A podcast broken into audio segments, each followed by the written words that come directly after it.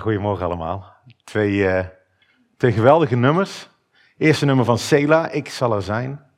Waarin de band zingt over lijden, over vreugde, over verdriet.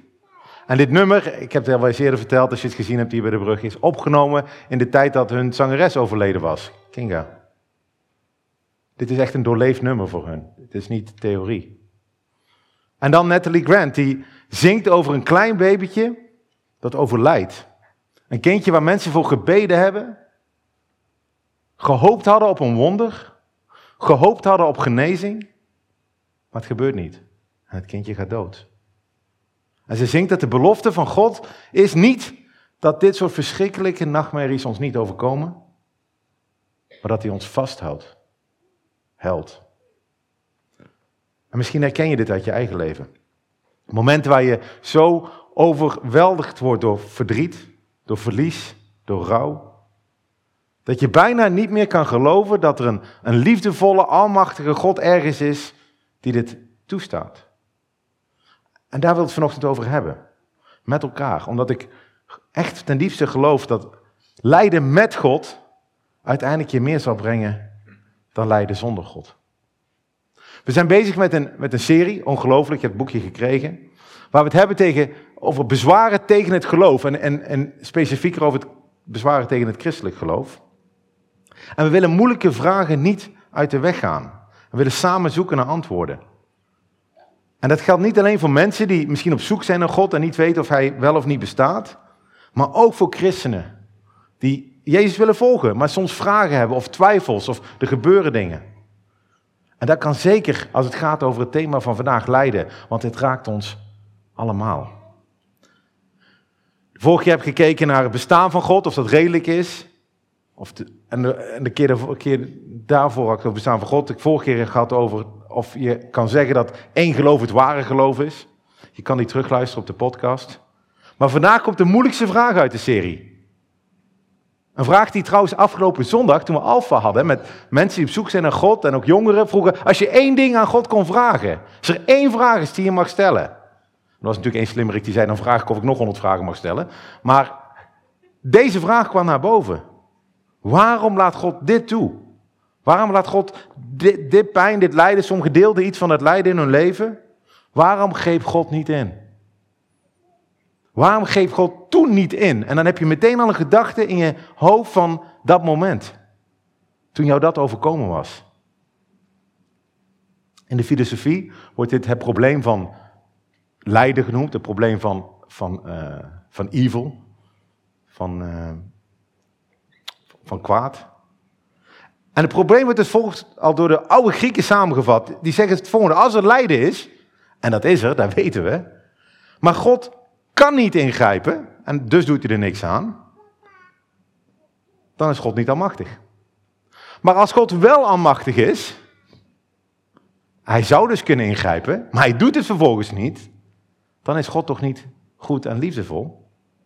En de conclusie is dan, er is lijden, God grijpt niet in.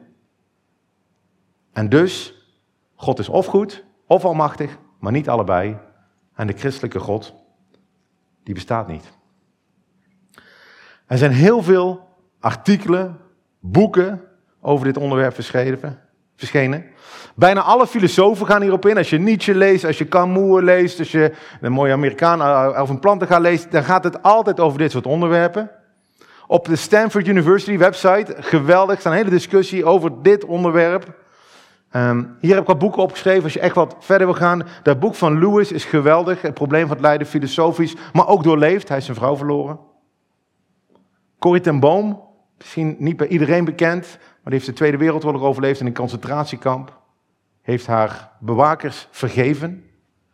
Heeft haar zus verloren, de ouders verloren in de concentratiekampen. Dit zijn mensen die weten echt wat lijden is.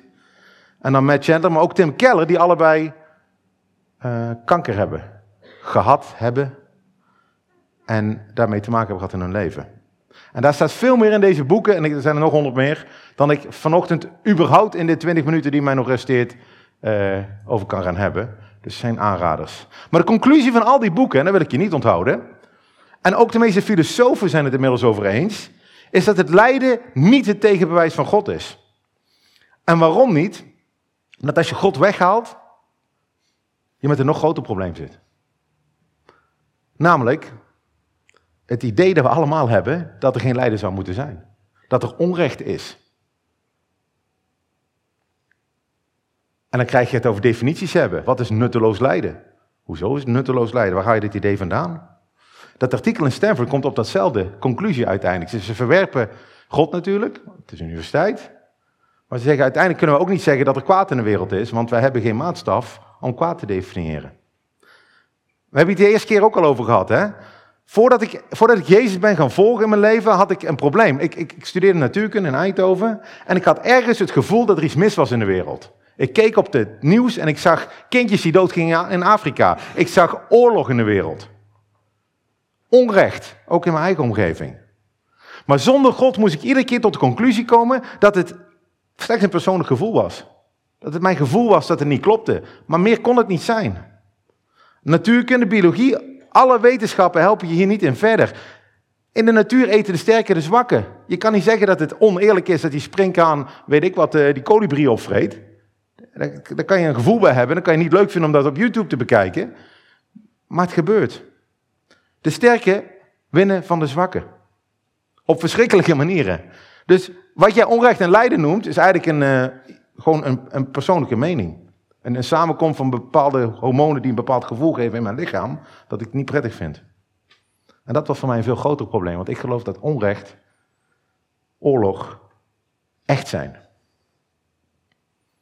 Met God kon ik nog steeds niet snappen waarom, maar ik had wel iemand om boos op te zijn. En mijn gevoel van onrecht en frustratie dat het leven niet eerlijk was, bleven staan als een paal boven water. En zo ben ik in mijn zoektocht bij God beland. En jaren later las ik C.S. Lewis.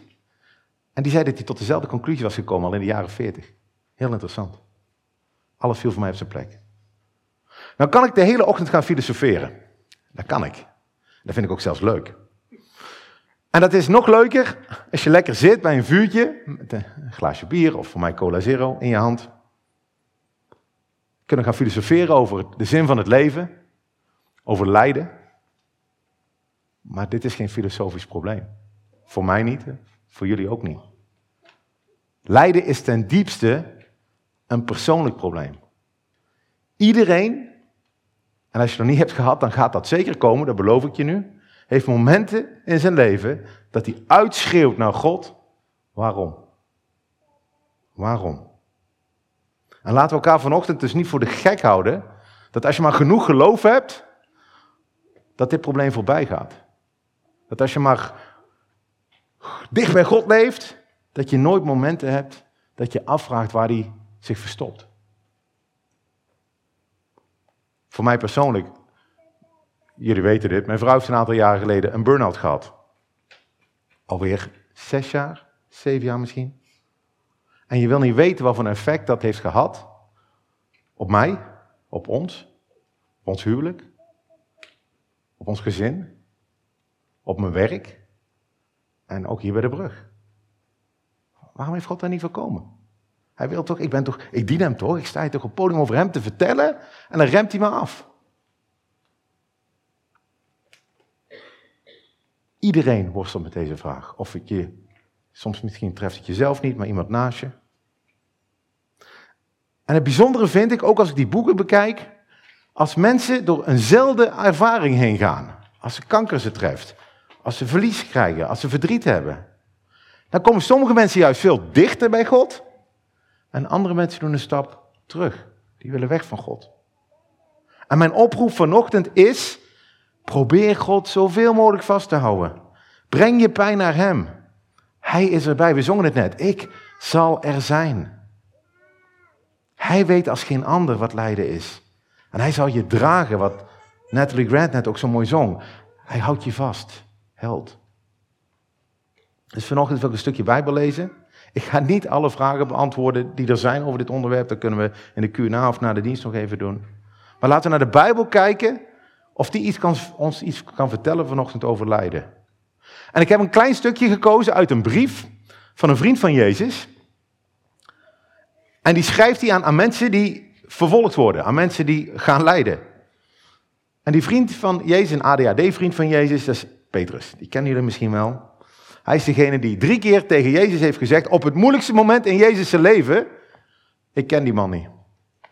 Dat is nou een geweldige vriend, hè, die je niet kent. Maar wat je misschien niet wist, is dat Petrus uiteindelijk, net zoals bijna alle vrienden van Jezus, vermoord is. Voor zijn geloof dat hij dacht dat Jezus God was. En de overlevering, het staat niet in de Bijbel, maar de katholieke kerk zegt dit, er staan geschriften over, staat dat Petrus op zijn kop gekruisigd is. Op zijn kop, omdat hij niet waardig genoeg vond om op dezelfde manier te sterven als zijn vriend, als zijn Heer, Jezus. Petrus weet wat lijden is. En hij schrijft het volgende. En de Bijbel staat ook in je boekje, kan je mooi meelezen. Misschien vallen je wat dingen op. Ik heb ook wat dingen gehighlight in de tekst. Kunnen we samen lezen. Petrus schrijft het volgende aan die mensen. Geprezen zij God en Vader van onze Heer Jezus Christus, die ons, overeenkomstig zijn grote barmhartigheid, opnieuw geboren deed worden tot een levende hoop. Door de opstanding van Jezus Christus uit de doden, tot een onvergankelijk, onbevlekt en onverwelkbare erfenis, die in de hemel bewaard wordt voor u. Maar dat is een hele zin. Petrus dankt hier God, omdat God ons een levende hoop geeft.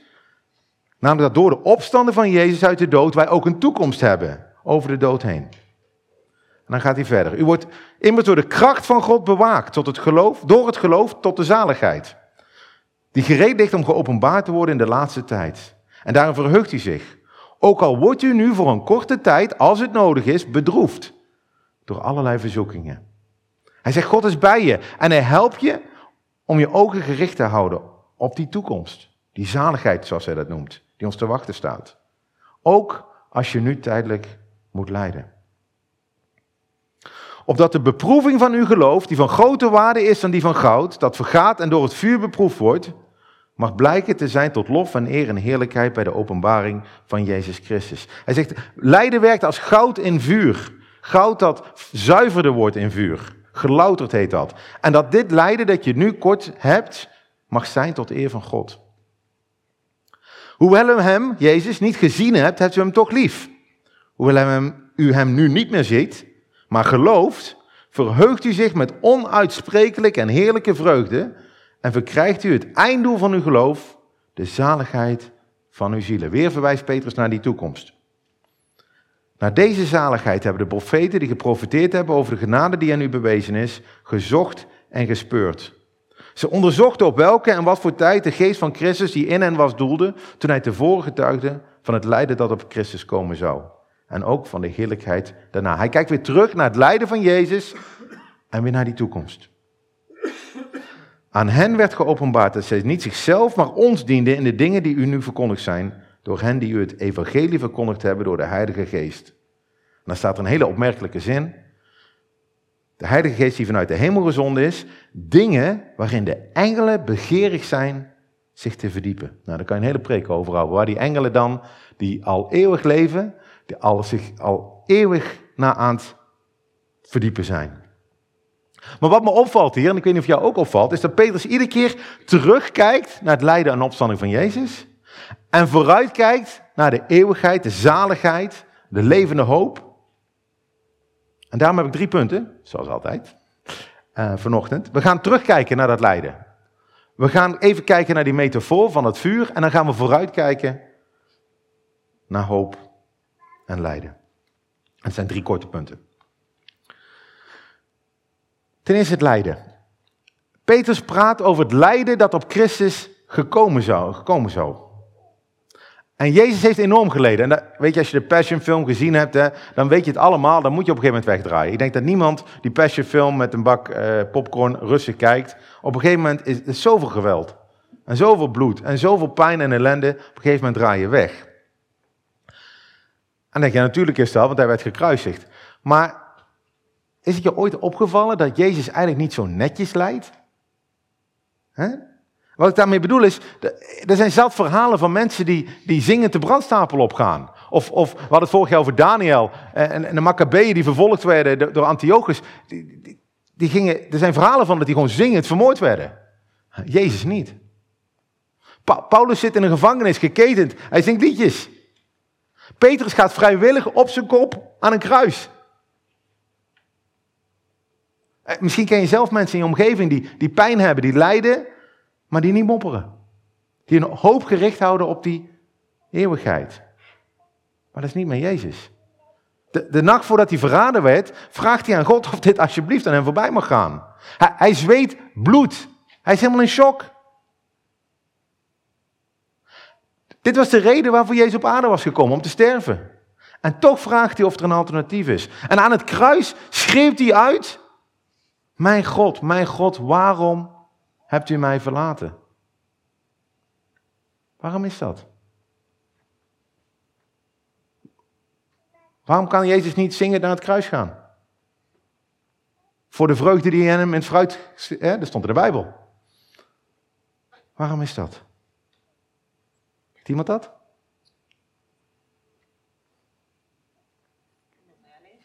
Hij ging alleen, ja, daar zit een... God verliet hem, ja. Bij Jezus ging het niet alleen om fysieke pijn, hè. Jezus droeg de zonde van de wereld. En dat betekent dat hij uit die aanwezigheid van God gehaald werd, die aanwezigheid waar hij zijn hele leven in is geweest. En de boosheid van God over al het onrecht, al het lijden, al het verdriet in de wereld kwam op hem neer. Dat moet je je voorstellen. Jezus komt, hij wordt mens, komt naar de aarde en wordt verwijderd uit die geweldige relatie die hij met God heeft. En aan het kruis verlaat God hem, zodat hij onze straf kan dragen. Voor al het onrecht, ook het onrecht dat we zelf anderen aandoen. Met als gevolg dat wij vrij zijn van die straf. En nog beter, dat wij niet verlaten worden door God, maar bij God kunnen komen. Jezus wordt verlaten, zodat God altijd bij ons kan zijn. Weet je, als er verschrikkelijke dingen gebeuren in ons leven, en we kijken naar het kruis, en we proberen het lijden van Christus te snappen, dan krijgen we misschien helemaal geen antwoord op de waarom-vraag. Helemaal niet. Misschien kom je daar nooit achter waarom dit jou overkomen is. Maar het kruis laat wel zien wat het antwoord niet is. En het antwoord is niet dat God onverschillig is. God houdt zoveel van ons dat hij het lijden van ons op zich nam, dat hij bereid was om mens te worden en te sterven voor ons. En in de Bijbel staat dat er geen grotere liefde is dan dat je voor een ander sterft. En als ons dan onrecht wordt aangedaan, aan het kruis zien we een God wie onrecht wordt aangedaan. Als je iemand verloren hebt, op het kruis zien we een vader die zijn zoon verliest. Als je pijn hebt en roept, waarom God? Dan is daar Jezus die daar roept, waarom? Hij heeft geleden, net zoals wij, en nog oneindig veel meer. Dus dat is mijn eerste punt. Als we terugkijken naar het kruis. Maar Petrus maakt hier ook een hele interessante vergelijking met vuur. Dat lijden kan werken als een zuivering, loutering. Goud wordt namelijk zuiverder, alle andere metalen komen eruit als je het in warm vuur legt. En we weten allemaal, en dat willen we helemaal niet weten, want het is helemaal niet leuk, dat karakter het meest gevormd wordt in de momenten dat het niet goed gaat in je leven. Meer door lijden dan door vreugde. En dat is echt niet zo dat ieder lijden in je leven karaktervormend is. Daar geloof ik echt niks van. Maar soms is het wel het antwoord op de vraag waarom. Maar als je midden in je lijden zit, heb je daar geen s'nachts aan. Dat gaat je niet helpen. Dan maar geen karaktervorming, zeg ik dan maar. Toch? Maar volgens mij verwijst het vuur van Petrus nog ergens anders naartoe. Vorig jaar zijn we door Daniel heen gegaan. Wat was er met vuur in Daniel? Wie weet het nog? De brandende oven, je hebt goed opgelet. Hartstikke mooi. En in die brandende oven werden de vrienden van Daniel gegooid. Waarom? Omdat ze niet wilden neerbuigen voor het grote beeld van koning Nebuchadnezzar. En toen keek iemand in het vuur. Waren drie vrienden ingegooid. En wat zag hij? Vier mensen. Vier mannen midden in het vuur. Want, wie is die vierde? Benjamin? Jezus, heel goed. Die vierde persoon was Jezus. Jezus was erbij. Jezus zegt dat hij erbij zal zijn. Er is nog zo'n lied, het gaat ook over vuur. En het is gebaseerd op een, op een profetie van, van, van Jezaja, maar Fear Not. En dat is een heel leuk liedje. En in dat liedje zeggen ze, als je door het water gaat, of als je door het vuur gaat, dan is God erbij. De belofte in de Bijbel is nooit Als je maar in mij gelooft, dan gebeurt je niks. Dan ga je niet door het vuur. De belofte is niet eens, als je misschien een keer door het vuur gaat, dan zal ik erbij zijn. De belofte in de Bijbel is wanneer je door het vuur gaat. Het is een zekerheid. Ieder van ons gaat door dat vuur.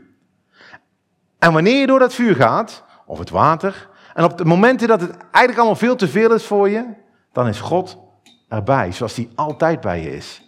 Alle dagen van je leven. Want God houdt zoveel van ons dat hij meeloopt. Dwars door het vuur, dat hij met ons die oven ingaat. En het vuur zal ons niet verbranden, staat er dan. En dat betekent, je gaat niet ten onder aan je lijden. Het zal je vormen, ook al zie je dat nu nog niet. God is erbij. Hij is geduldig. Veel geduldiger dan wij. En hij is bezig met een groter plan. Hij gaat met het, door het vuur met ons. Wat er ook gebeurt. En dan mijn derde punt. Petrus spreekt heel veel over die toekomst. Een erfenis die op ons wacht, zegt hij. Een, een zaligheid, dat vind ik altijd zo'n mooi woord. Misschien als katholiek of zo, dat ik dat wat meer heb met dat woord. Als christenen hebben we een hoop op de toekomst. Omdat Jezus uit de dood is opgestaan, weten wij dat de dood niet het laatste woord heeft. En dat is geweldig. Geloven we dat er een, een leven komt na de dood. Een leven bij God, maar ook een leven met elkaar. En dat zie je in de hele Bijbel. Als de zoon van koning David overlijdt, door zijn schuld moet ik eerlijk zeggen. Als hij doodgaat, die zoon van koning David, dan zegt koning David, ik zal wel naar hem toe gaan, naar zijn zoon, maar hij zal niet bij mij terugkeren. Koning David weet door de hoop die hij heeft in God dat er ooit een dag komt dat hij zijn zoon weer terug zal zien. Hoe geweldig is dat? En door die hoop konden die vrienden van Daniel de vuuroven in en kunnen wij ook onze vuuroven in. Als we maar onze ogen gericht houden op die hoop. Maar Jezus, of Petrus, die doet hier nog een schepje bovenop. Hij heeft het niet zomaar over hoop. Hij spreekt hier over een levende hoop. En wat is een levende hoop? Niet dat wij ontsnappen uit deze ellendige wereld, maar juist dat deze wereld vernieuwd wordt. Dat ons eigen lichaam vernieuwd wordt. Alles komt terug zoals het er is, maar dan puur. Precies zoals het bedoeld was. Petrus gebruikt de woorden onvergankelijk, onbevlekt en onverwelkbaar. Het gaat nooit voorbij, het is puur en het gaat ook nooit meer kapot. Paulus, een vriend van Petrus, die schrijft het zo, en vind ik zo'n mooie tekst. Wanneer het vergankelijke, het tijdelijke, zich met het onvergankelijke bekleed zal hebben, en dit sterfelijke zich met onsterfelijkheid bekleed zal hebben, dan zal het woord geschieden dat geschreven staat. De dood is verslonden tot overwinning. De dood is verslonden tot overwinning. Het tijdelijke wordt aangekleed met eeuwige. Alles wordt onvergankelijk, onbevlekt en onverwelkbaar. Maar de dood verdwijnt niet, hè? Wat staat hier? Welk woord stond hier? De dood wordt verslonden. Wat betekent dat woord? Welk beeld heb jij bij verslinden? Een leeuw? Opeten. En wat gebeurt er als ik heel veel eet? Buikpijn, ja, dat ook, ja. Maar als ik dat lange tijd doe, dan word ik lekker dik. Daar word ik groter van. Het eeuwige wordt dikker, rijker, groter. En krijgt misschien buikpijn. En bijzonderder, omdat er nu lijden, verdriet, ellende en dood is. Dat is waanzinnig, jongens. Dat is echt, en ik probeerde te besnappen hè, wat hier nou staat, dat de, de, de, de dood verslonden wordt door de, door de overwinning, tot de overwinning. En ik kon één voorbeeld kon bedenken. En dat is, uh, toen we in Canada woonden, had ik nog maar twee dochters. Het was het leven nog simpel, hè? Eva en Sarah. En Sarah die was nog heel klein, die zat altijd in de wandelwagen en dat, ja, dat was zo'n klein babytje. Maar Eva, die was heel avontuurlijk, is ze nu nog. En die kon lopen. Dus die moest je een beetje in de gaten houden. Maar op een gegeven moment staan we in een enorm warenhuis. En uh, wij waren met kleren, ik weet niet precies waar we mee bezig waren, of met Sarah. En we kijken om ons heen. En Eva is weg geen Eva. En ik had natuurlijk eh, heel veel tv-series gezien over hoe je dan je kind moet vinden. moet je in cirkels gaan lopen die steeds groter worden. Dus dat ga ik doen. Eerst heel rustig, vervolgens wat minder rustig. En op een gegeven moment ga je allerlei dingen in je hoofd halen. Waar is mijn kleine meisje?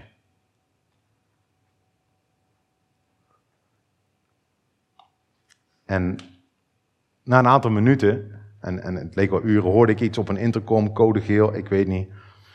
En dan komt een meneer met een beveiliging, komt naar me toe, met een klein meisje, met een ballon in de hand, dat ze inmiddels al. En was ze gevonden en die meneer had goed zijn baan gedaan. Die zat al achter 100 miljoen schermen en die had precies gezien dat dat kleine meisje van ons wegliep. Maar, voordat ik dat wagenhuis inliep, hield ik van Eva. Echt waar, nog steeds. Maar toen ik haar terugvond, moest ik huilen. En het is heel bijzonder. Eva keek naar mij, ze weet het nu nog dat ze drie was. Ze keek naar mij en door mijn reactie moest zij ook huilen. En jarenlang heeft ze mij in de gaten gehouden in de winkel. Ze is nooit meer weggelopen daarna. Nooit meer. En, en nu vindt ze dat nog soms lastig. Ah, ik ook. Daarom heb ik een trekker op de telefoon. Maar snap je? Maar de ervaring van het verliezen, en daarom kom ik op dit voorbeeld, hè, de ervaring van mijn kind verliezen, maakte de ervaring van het hebben veel groter. Snap je dat? Doordat ik even haar niet had, was de ervaring van het hebben veel groter. En volgens mij bedoelt Paulus dat hier ook met het verslinden, met lijden. Als we straks uit de dood opstaan, hè, zal de dood en het verdriet en het lijden zullen verslonden worden. En dan wordt de heerlijkheid, de zaligheid, zoals Petrus dat noemt, veel groter. Als je straks je geliefde weer ziet waar je afscheid van hebt moeten nemen, dan is de vreugde groter, omdat je zijn tijd hebt moeten missen. Dat is onze levende hoop die we hebben. En ik weet dat dat niet nu helpt. Maar ik denk dat dit wel waar is. Dus ik had drie punten. Als we lijden, en deze drie punten geven niet het antwoord op de waarom-vraag, maar wel iets kunnen zeggen over wat we kunnen doen. We kijken terug naar het kruis. En we zien een God die oneindig veel meer geleden heeft dan wij. We kijken naar het beeld van het vuur en we mogen weten dat God erbij is in al onze worstelingen. En we kijken vooruit naar een toekomst, naar een eeuwigheid die nog mooier is, juist omdat we nu geleden hebben. En dan wil ik eindigen met dit, een observatie eigenlijk. Ik zei net al, Jezus heeft heel veel geleden. Maar de Bijbel zegt, hij heeft om de vreugde die hem in het vooruitzicht was gesteld, het kruis verdragen en de schande veracht. Nou, mijn vraag aan jullie. Welke vreugde had Jezus? Welke vreugde werd hem in het vooruitzicht gesteld? Jezus had toch alles? Hij was Perfect, met God de Vader in de hemel. Drie enige God, Vader, Zoon, Heilige Geest. Welke vreugde was hem in het vooruitzicht gesteld? Wel, wat is de levende hoop die hij had toen hij naar het kruis ging?